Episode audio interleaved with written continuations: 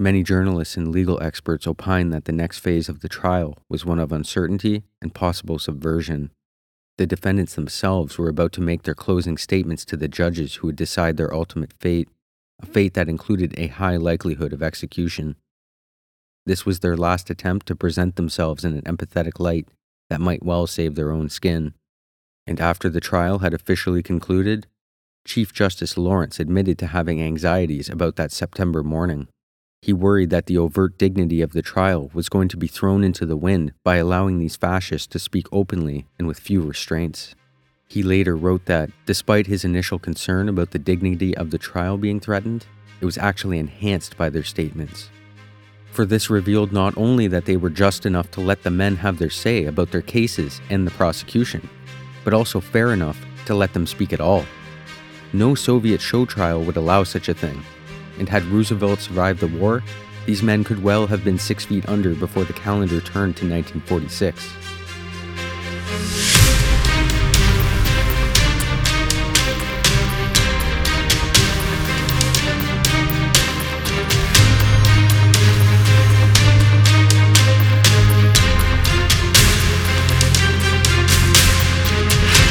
Welcome to Smoke Filled Rooms a political true crime podcast exploring history's most infamous governments, parties, leaders, policies, and discontents. Hosted by Gregory Zink.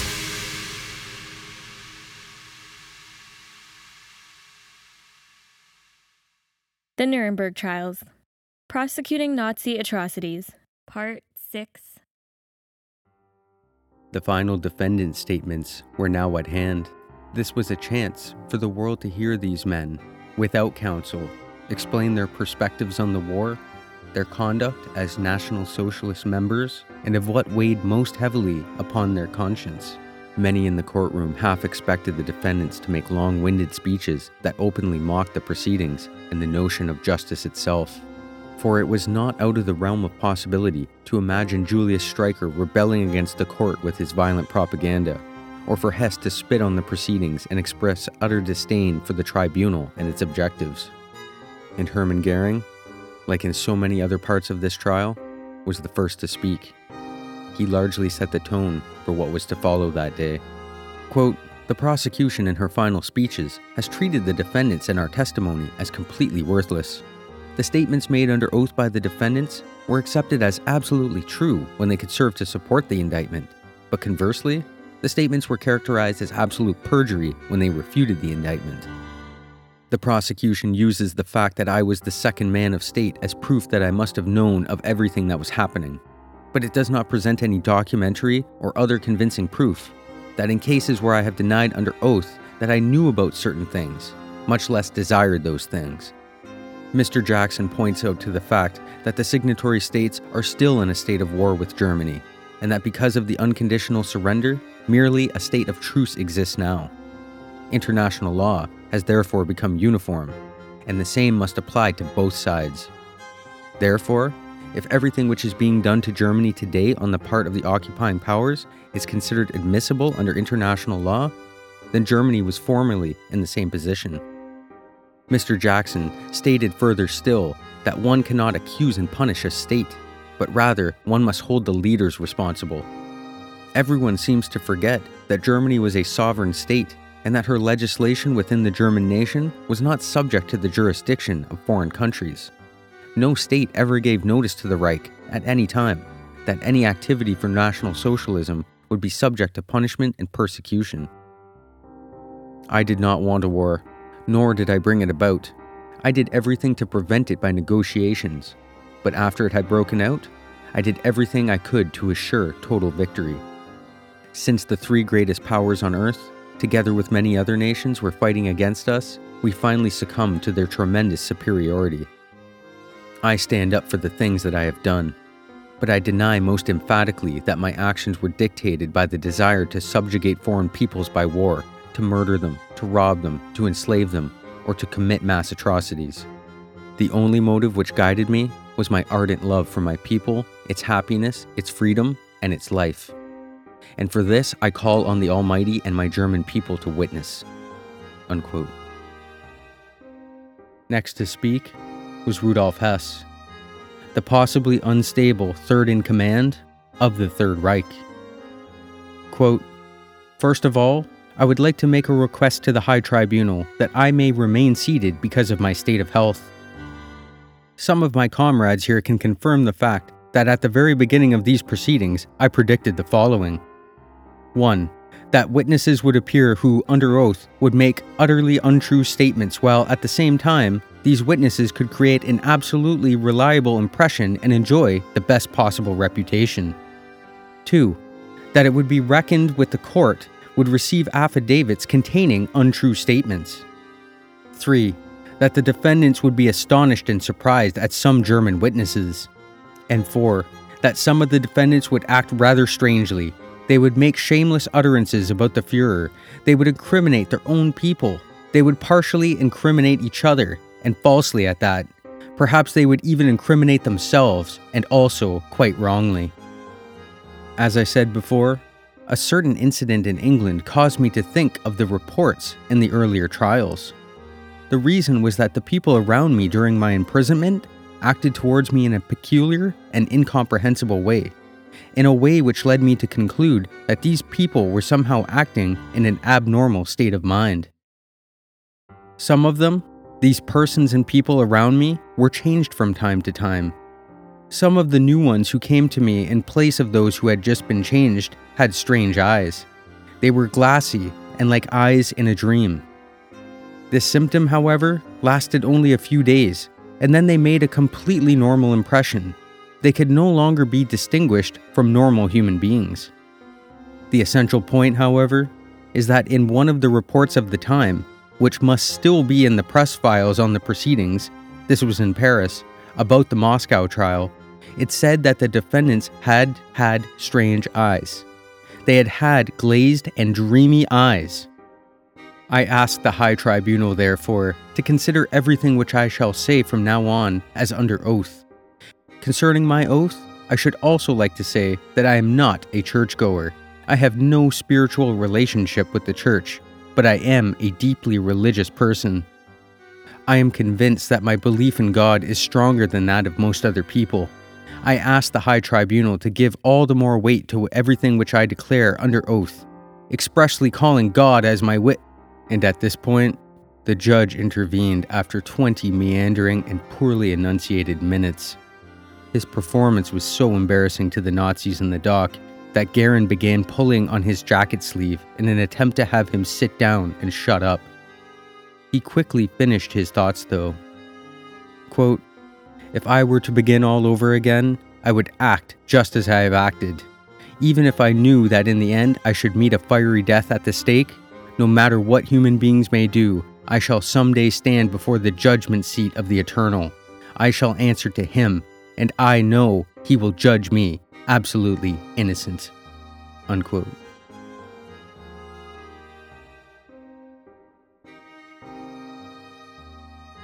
Foreign Minister von Ribbentrop was next. It was his last ditch effort to clear his name and save his neck. Quote, if I deny that this German foreign policy planned and prepared for a war of aggression, that is not an excuse on my part. The truth of this is proved by the strength that we developed in the course of the Second World War, and how weak we were at the beginning of it. For history will believe us when I say that we would have prepared for a war of aggression immeasurably better if we had actually intended to do so. What we actually intended was to look after our elementary necessities of life. In the same way that England looked after her own interests in order to make one fifth of the world's subjects to her and in the same way that the United States brought an entire continent, and Russia brought the largest inland territory of the world under their hegemony.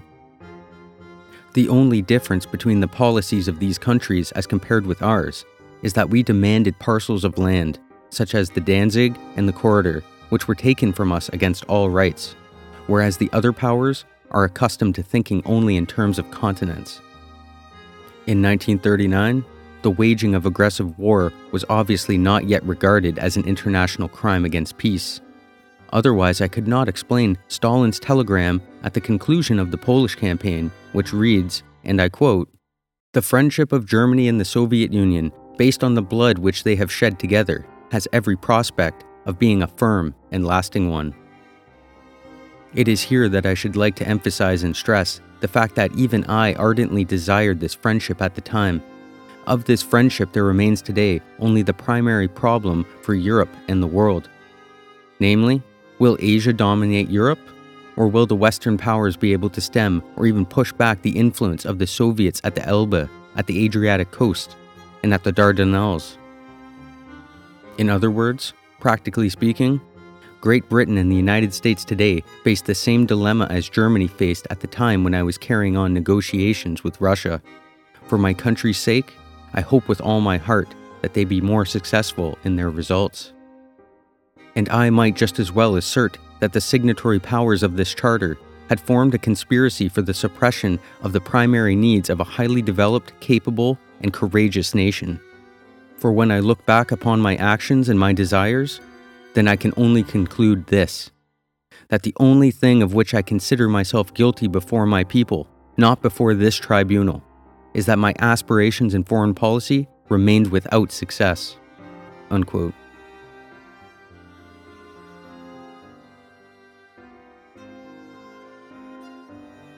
The next defendant to read his final remarks was the unwavered confidence and direct approach of Field Marshal Wilhelm Keitel. Quote, I acknowledged on the witness stand my responsibility in connection with my official position and have explained the significance of this position in the presentation of evidence and in the final plea of my defense counsel. It is far from my intention to minimize my part in what took place. I claim to have told the truth in all things, even if they incriminated me, at least to have endeavored in spite of the great extent of my field of activity, to contribute to the clarification of the true state of affairs to the best state of my knowledge. Now, at the end of this trial, I want to present equally frankly the avowal and the confession I have to make today. In the course of the trial, my defense counsel submitted two fundamental questions to me. The first one already some months ago. It was In the case of victory, would you have refused to participate in any part of the success?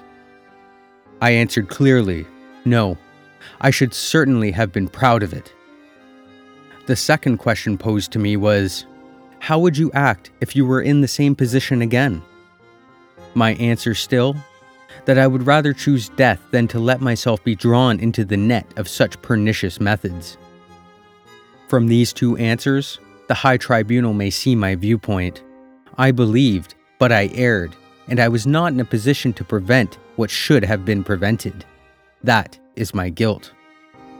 It is tragic to have to realize that the best I had to give as a soldier, obedience and loyalty, was exploited for purposes which could not be recognized at the time, and that I did not see that there is a limit set for even a soldier's performance of his duty. This is my fate, though, from the clear recognition of the causes, the pernicious methods, and the terrible consequences of this war, may there arise the hope for a new future in the community of nations for the German people.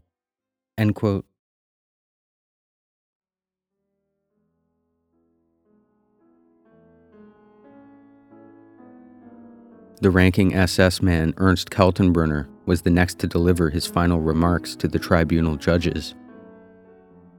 Quote, the prosecution holds me responsible for the concentration camps, for the destruction of Jewish life, for the Einsatzgruppen units, and other things. All of this is neither in accord with the evidence nor with the truth. The accusers, as well as the accused, are equally exposed to the dangers of legal proceedings. Yes, it is correct that I had to take over the Reich Security main office. There was no guilt in that in and of itself for such offices exist in governments of other nations too. However, the task and activity assigned to me in 1943 consisted almost exclusively in the reorganization of the German political and military intelligence services, though not as Heydrich's direct successor. And on the Jewish question, I was just as much deceived as the other high officials. I never approved of nor did I tolerate the biological extermination of Jewry. The anti Semitism found in the party and the state was still to be considered in a time of war as an emergency defense measure. The anti Semitism of Hitler, as we understand it today, was barbarism. If, however, I am asked, why did you remain even after you knew that your superiors were committing these crimes? I can only answer that I could not set myself up as their judge, and that indeed, not even this tribunal here will be in a position to ask for expiation of these crimes. I only know that for my belief in Adolf Hitler, I put all my strength at the disposal of my people. And as a German soldier, I could only put myself at the service of the defense against those destructive forces which had once brought Germany close to the abyss, and which today, after the collapse of the Reich, are still threatening the world. If I have made mistakes in my work through a false conception of obedience, if I carried out orders, all of which, insofar as they were alleged to be cardinal orders, were issued before my time of office, then they are part of a fate which is stronger than myself and which is carrying me along with it. For I am accused here because substitutes are needed for the missing Himmler and the other elements which are completely contrary to my point of view. And whether or not my worldview and explanation are accepted or rejected, I ask you not to connect the fate and the honor of hundreds of thousands of the living and dead General SS, of the Waffen SS, and of the civil servants who, believing in their ideals, bravely defended their right to the last minute. For much like myself, they believed that they were acting according to the law. Unquote.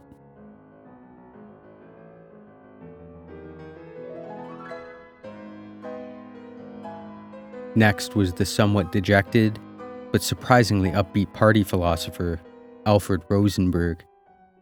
Quote, Besides repeating the old accusations, the prosecutors have raised new ones of the strongest kind. Thus, they claim that we all attended secret conferences in order to plan a war of aggression. Besides this, we are supposed to have ordered the alleged murder of 12 million people. All these accusations have been collectively described as genocide, the murder of peoples. In this connection, I have the following to declare in summarization I know my conscience to be free from any such guilt, from any complicity in the murders of peoples. Instead of working for the dissolution of the culture and the national sentiment of the Eastern European nations, I attempted to improve the physical and spiritual conditions of their existence. Instead of destroying their personal security and human dignity, I opposed it with all my might. The thought of a physical annihilation of Slavs and Jews, that is to say, the actual murder of entire peoples, has never entered my mind, and I most certainly did not advocate it in any way.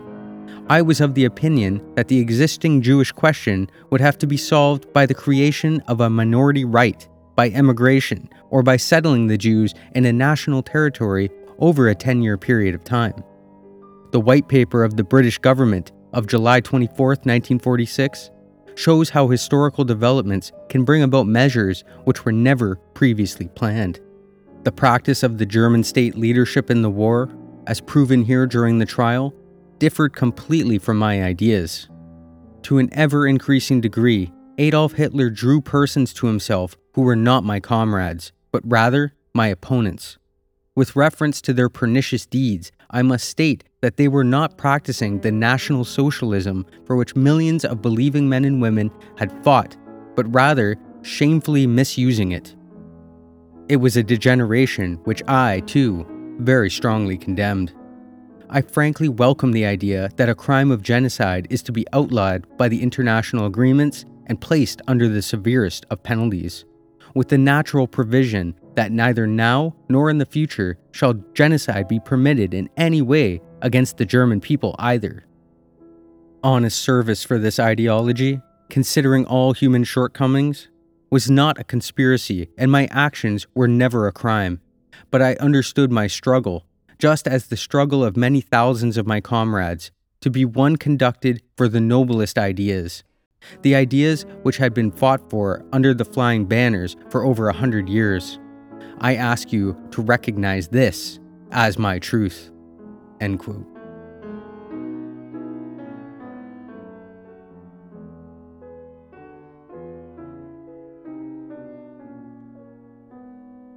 Now, one of the most feared and anticipated moments of the trial was about to begin.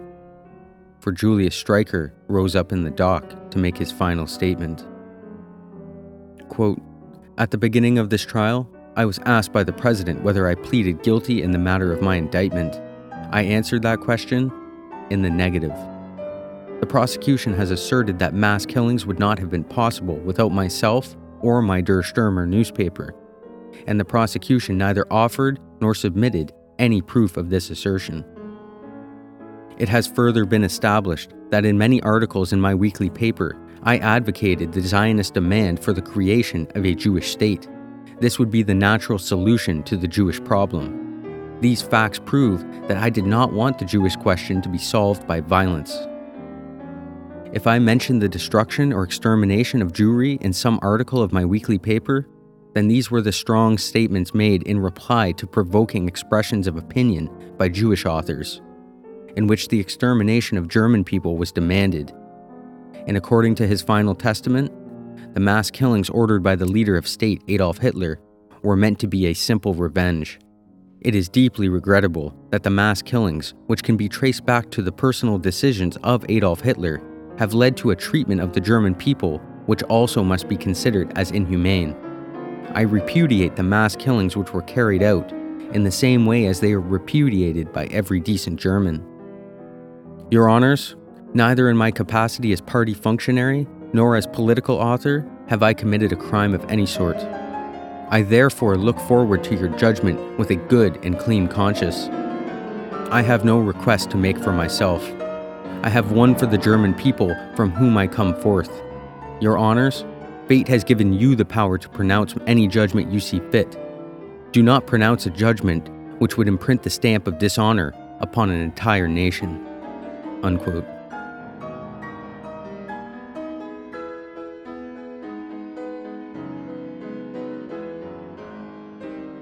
Admiral Karl Dönitz was the next to present his final remarks. With all the dignity and self respect that he had carried himself with to this point in the trial. Quote, Your Honors, may you judge the legality of German submarine warfare as your soul dictates. I consider this form of warfare justified and have acted according to my conscience. I would have to do exactly the same all over again my subordinates, however, who carried out my orders, acted with complete confidence in me and without there being a shadow of a doubt about the necessity and legality of those same orders. In my eyes, no subsequent judgment can deprive them of their belief in their honorable character of a struggle for which they voluntarily made sacrifice after sacrifice right up until the final hour. Secondly, there has been much talk here about a conspiracy which is alleged to have existed among the defendants. I consider this allegation a political dogma. As such, it cannot be proved, but can only be believed or rejected. The great success of the new government and a feeling of happiness such as the entire nation had never known before seemed to prove it right. But if, in spite of all the idealism, all the decency, and all the devotion of the great majority of the German people, no other result has been achieved through the Fuhrer principle. In the last analysis, then the misfortune of the people, then this principle must be wrong. Wrong because apparently human nature is not in a position to use the power of this principle for good without falling victim to the temptations of power. Thirdly, and lastly, my life was devoted to my profession and thereby to the service of the German people. As the last commander in chief of the German Navy, and as the last head of state, I bear the responsibility towards the German people for everything which I have done, and more so, which I have left undone. End quote.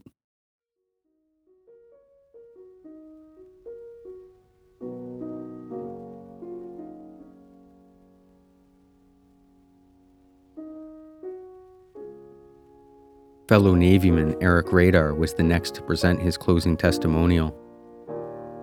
Quote, This trial, now that the evidence has been concluded, has had a beneficial result for the German nation, but an unexpected one for the prosecution. Unimpeachable testimony has cleared the German people, and with them all the persons in the same situation as myself, of the most serious charge. This is the charge that they had known of the killing of millions of Jews and other people, even if they had not actually participated in it. And the evidence of the German Navy's cleanness and decency in battle were fundamentally confirmed. The German Navy stands before this court, and indeed before the world, with a clean shield and an unstained flag. But it is also my conviction that the British and American prosecution teams have rendered ill service to their own navies by morally defaming the opponent against whom the Allied naval forces waged hard and honorable war. I am convinced that the admiralities of the Allied powers, they understand me completely, and they know that they have not fought against a criminal. I have done my duty as a soldier because it was my conviction that this was the best way for me to serve the German people and my fatherland the fatherland of whom I have lived for and for which I am prepared to die at any moment. If I have incurred guilt in any way, then this was chiefly in the sense that, in spite of my purely military position, I should perhaps have not only been a soldier, but also, up to a certain point, some sort of politician. But this would have been in contradiction to my entire career and the tradition of the German armed forces. But then this would have been a guilt, a moral guilt, towards the German people and could never at any time brand me as a war criminal. It would not have been guilt before a human criminal court, but rather the guilt before God. Unquote.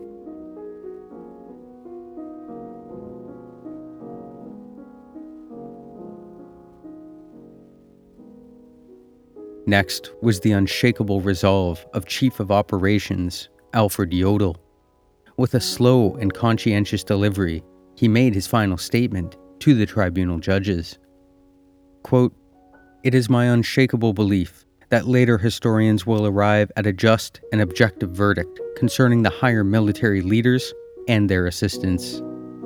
For they, and the entire German army with them, were confronted with an insoluble task to conduct a war which they had not wanted, under a commander in chief whose confidence they did not possess and whom they themselves only trusted within limits, with methods which were frequently in contradiction to their principles of leadership and their traditional proved opinions, with troops and police forces which did not come under their full command, and with an intelligence service which in part was working for the enemy. And all this in the complete and clear realization that this war would decide the life or death of our beloved fatherland.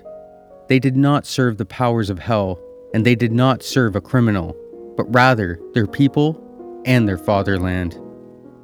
I believe that no man can do more than to try to reach the highest of the goals which appear attainable to him.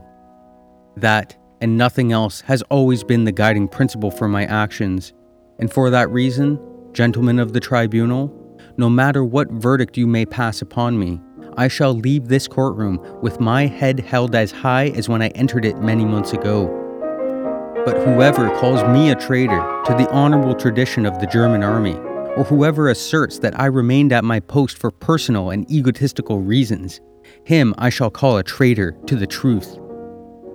In a war such as this, in which hundreds of thousands of women and children were annihilated by layers of bombs or killed by low flying aircraft, and in which partisans used every single means of violence which seemed expedient, harsh measures, even though they may appear questionable from the standpoint of international law, are not a crime in morality or in conscience.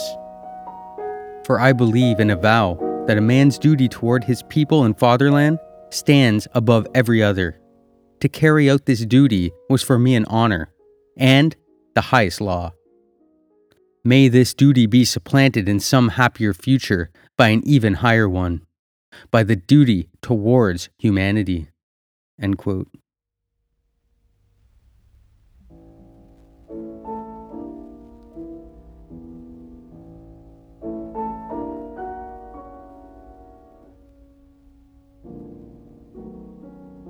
The next defendant to arise was architect Albert Speer. In spectacular contrast to his co defendants, Speer went after a different angle when making his final remarks. It was an appeal to Western civilization and to the necessity of ridding the planet of extinction level technologies. His appeal was not only to the morality of the Allied judges, but also of their intellectual prowess when discerning which direction the world would now be headed. Quote, Hitler and the collapse of his system have brought a time of tremendous suffering upon the German people. The useless continuation of this war and the unnecessary destruction it wrought make the work of reconstruction even more difficult. Privation and misery have come to the German people, and after this trial, the German people will despise and condemn Hitler as the proven author of its misfortune. But the world will learn from these happenings not only to hate dictatorship as a form of government, but also to fear it. Hitler's dictatorship differed in one fundamental point from all its predecessors in history.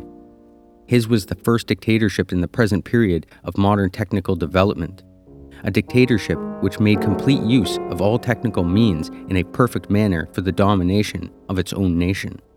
For through the technical devices such as the radio and the loudspeaker, 80 million people were deprived of independent thought.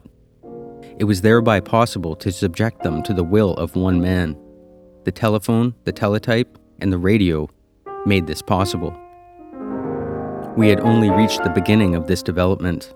The nightmare of many a men that one day nations could be dominated by technical means was all but realized in Hitler's totalitarian system. Today, the danger of being terrorized by technocracy, it threatens every country in the world. In modern dictatorships, this appears inevitable to me. Therefore, the more technical the world becomes, the more necessary is the promotion of individual freedom and the individual's awareness of himself as a counterbalance. Hitler's war ended with remote controlled rockets, aircraft traveling at the speed of sound, new types of submarines, torpedoes which find their own target, with atom bombs, and with the prospect of a horrible kind of chemical warfare. So, as a former minister of a highly developed armament system, it is my last duty to say the following A new large scale war will end with the destruction of human culture and civilization. Nothing can prevent unconfined engineering and science from completing the work of destroying human beings, which it has begun in so dreadful a way in this war. Therefore, this trial must contribute towards preventing such a degenerate war in the future and towards establishing rules whereby human beings can live together peacefully. Of what importance is my own fate after everything that has happened in comparison with this high ended goal? For it is not the battles of war alone which shape the history of humanity, but also, in a higher sense, the cultural achievements which one day will become a common property to all of humanity. A nation which believes in its future will never perish. May God protect Germany and the culture of the West. Unquote.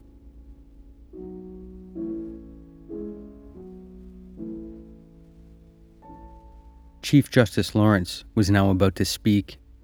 The cases, the presentations, the witnesses, the defendants, the prosecution, the evidence, and the trial itself were now firmly locked into place and definitively unalterable. These were his final words uttered before a lengthy break. Quote, the tribunal is now about to adjourn for the consideration of its judgment. Before doing so, the tribunal wishes to express its appreciation of the way in which counsel for the prosecution and the counsel for the defense have performed their duties to date. The tribunal have been informed that the defendant's counsel have been receiving letters from Germans improperly criticizing their conduct as counsel in these proceedings.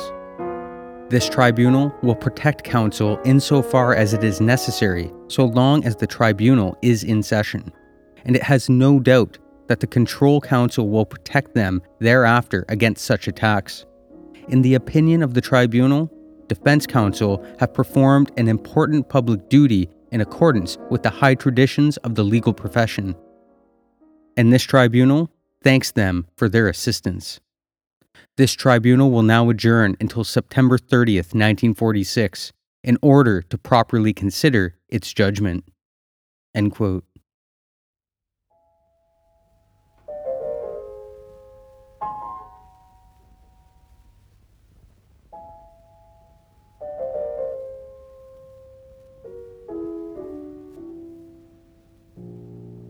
The following month was to be one of historic importance to the victims of the war, the defendants in the dock, the world renowned lawyers trying the case, and to international law itself. While the tribunal judges made their deliberations, the families of the defendants were granted access to the Palace of Justice for proper visitation. Although von Papen and Keitel, they refused to see their loved ones. They argued that they should not be seen in such a pathetic state of disgrace, helplessness, and imprisonment. Additionally, the attempts to have Erich Raeder's wife, Erika, transported to Nuremberg were blocked by the Soviets since she was in their captivity. He would not see her in the free world again until 1955, when Raeder would be released from Spandau prison. Meanwhile, the eight judges of the tribunal, the four seated judges, and their alternates set forth upon a legal journey of secretive and possibly dangerous consequence.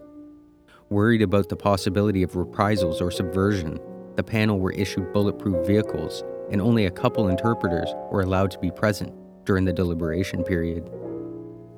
All communications were severed from their conference chambers, and all impromptu writings and notes were rounded up and burnt after each session.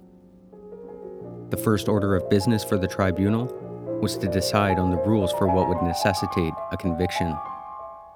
After much Russian protestation, it was decided that any split vote on a verdict would result in an immediate acquittal. This was in spite of any overarching evidence that might suggest otherwise. This wasn't going to be a simple ring them up type trial. They would actually have to form consensus around the verdicts and how to sentence each man properly. For they had all held a credible veto card in their hands, and the all encompassing interest of making these men face justice was the undergirding of the entire process. After the agreement on verdicts and sentencing, the next issue at hand was count one of the indictments conspiracy to commit counts 2, 3, and 4. The French delegation were the only ones present that argued for dropping the count or automatically acquitting all the defendants of this charge. They argued that because conspiracy was not clearly defined within the context of international law, that it was being applied after the fact.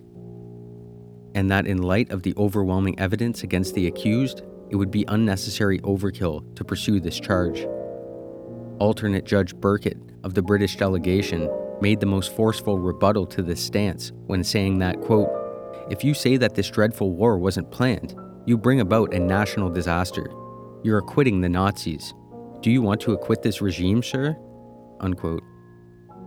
It was eventually agreed that Count 1 would only be applied to those that were additionally charged with Count 2. Not all the judges were in agreement that all the organizations and their personnel were in a common conspiracy to commit crimes against peace or crimes against humanity.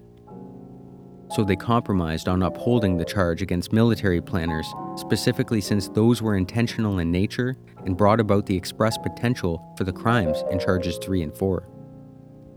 They additionally agreed that the date for the commencement of the conspiracy charge was to be the Hossbach Conference of 1937. They chose this date because it was the earliest documented evidence of Hitler outlining expansionist plans with his military cabinet.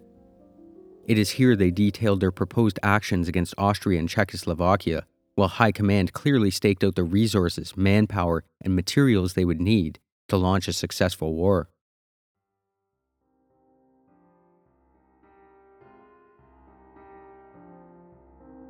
All rhetorical and oral evidence aside, they would stick only to the hard facts that had been presented at the trial, and only after 1937 for the conspiracy charge.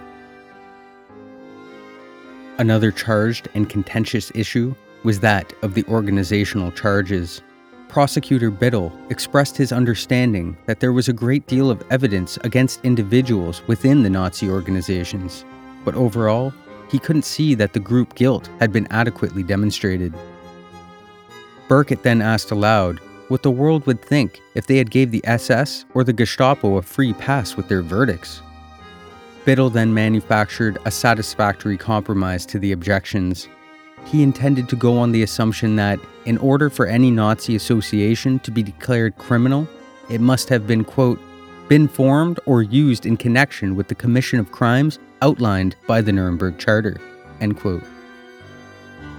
This understanding led to the Reich Cabinet and High Command having all charges dropped since they had sufficient evidence to convict all those remaining as individual defendants. They additionally dropped verdicts against the SA, as they were seen to be a loose knit coalition of troops, old timers, and political security, and nothing befitting of the crimes outlined by the tribunal charter. The judges also agreed that a guilty verdict handed down to a Nazi organization did not necessarily entail the imprisonment and execution of all involved. They spared people who, quote, had no knowledge of its criminal purposes and those who were drafted by the state for membership, end quote. Meaning that, for example, SS mechanics, secretaries, and janitors were never going to be implicated in war crimes or crimes against humanity. These caveats, they undermined the original intent of the tribunal as was originally convened that the whole of the Third Reich was on trial as a massive criminal endeavor to engage in aggressive warfare.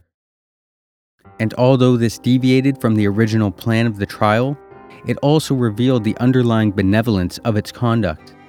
For if they wanted legally justified revenge and show trial executions, they easily could have convicted nearly everyone involved without weighing the evidence, the defense cases, or even hearing testimonies in court. With all these parameters established and agreed upon by the delegations, they began to go through each defendant's file individually and agree upon their decisions. The trial reconvened after a month of deliberations on September 30th, 1946.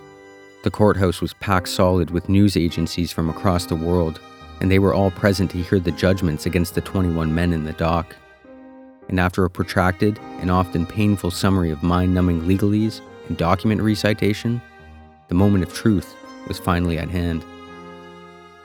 The courtroom was both thrilled and anxious about what was to come next. Would the Allied tribunal find all the men guilty?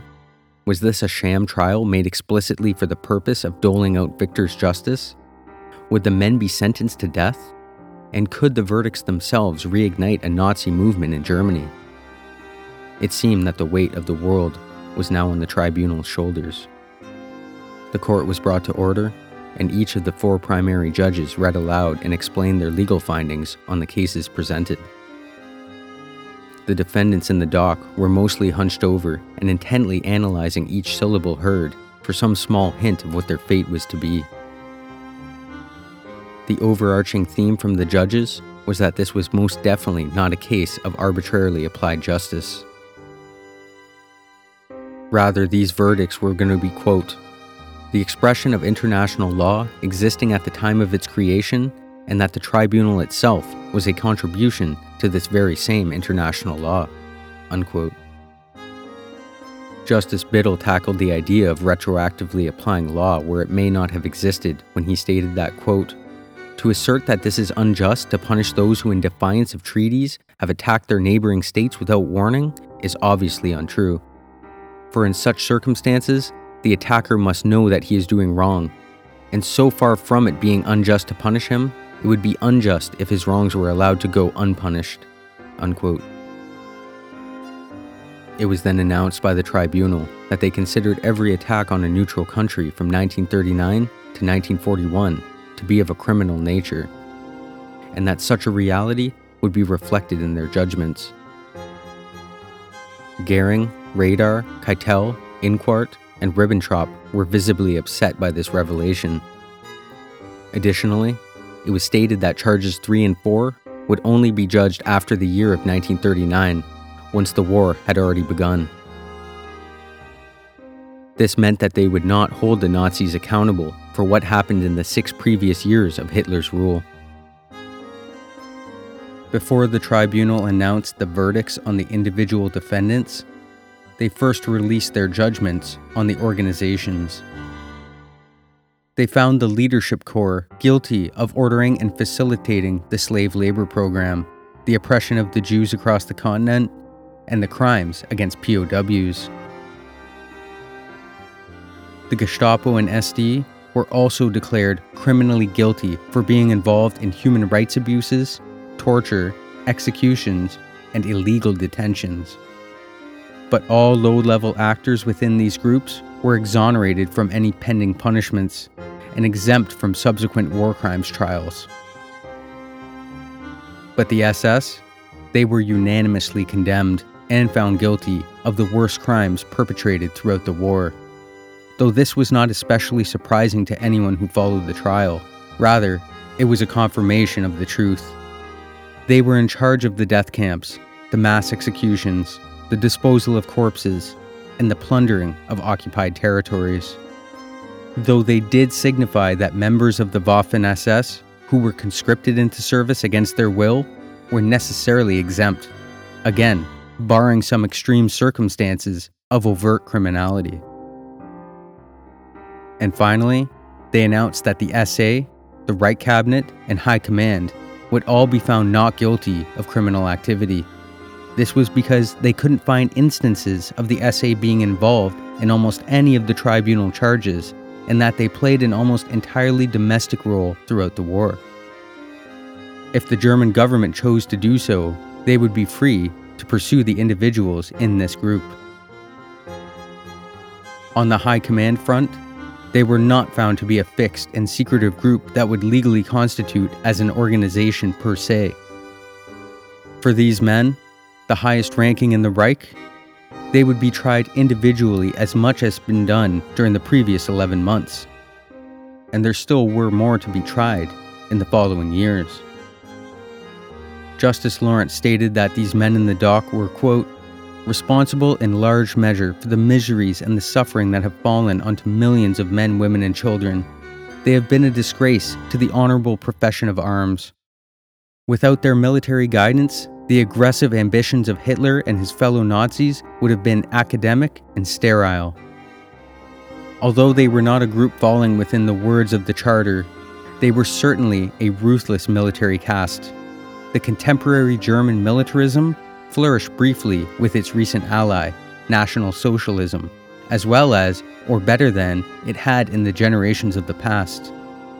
Additionally, many of these men have made a mockery of the soldier's oath of obedience to military orders, and, where the facts warrant it, these men should be brought to trial so that those among them who are guilty of these crimes should not escape their punishments. And with that, the day was concluded. Many in the German media, as well as several of the defendants, were very happy with the idea that the entirety of the German people would not be condemned and vilified for the war. Not to mention the crimes against humanity and the Holocaust, as blackening every single German individual in the Reich. Many in the dock would concede their guilt on certain issues and disagree with each other on many others but the one thing they unanimously agreed upon was that the average German citizen be separated from their ranks. They thought German citizens should not be held accountable for the result they wrought upon the entire continent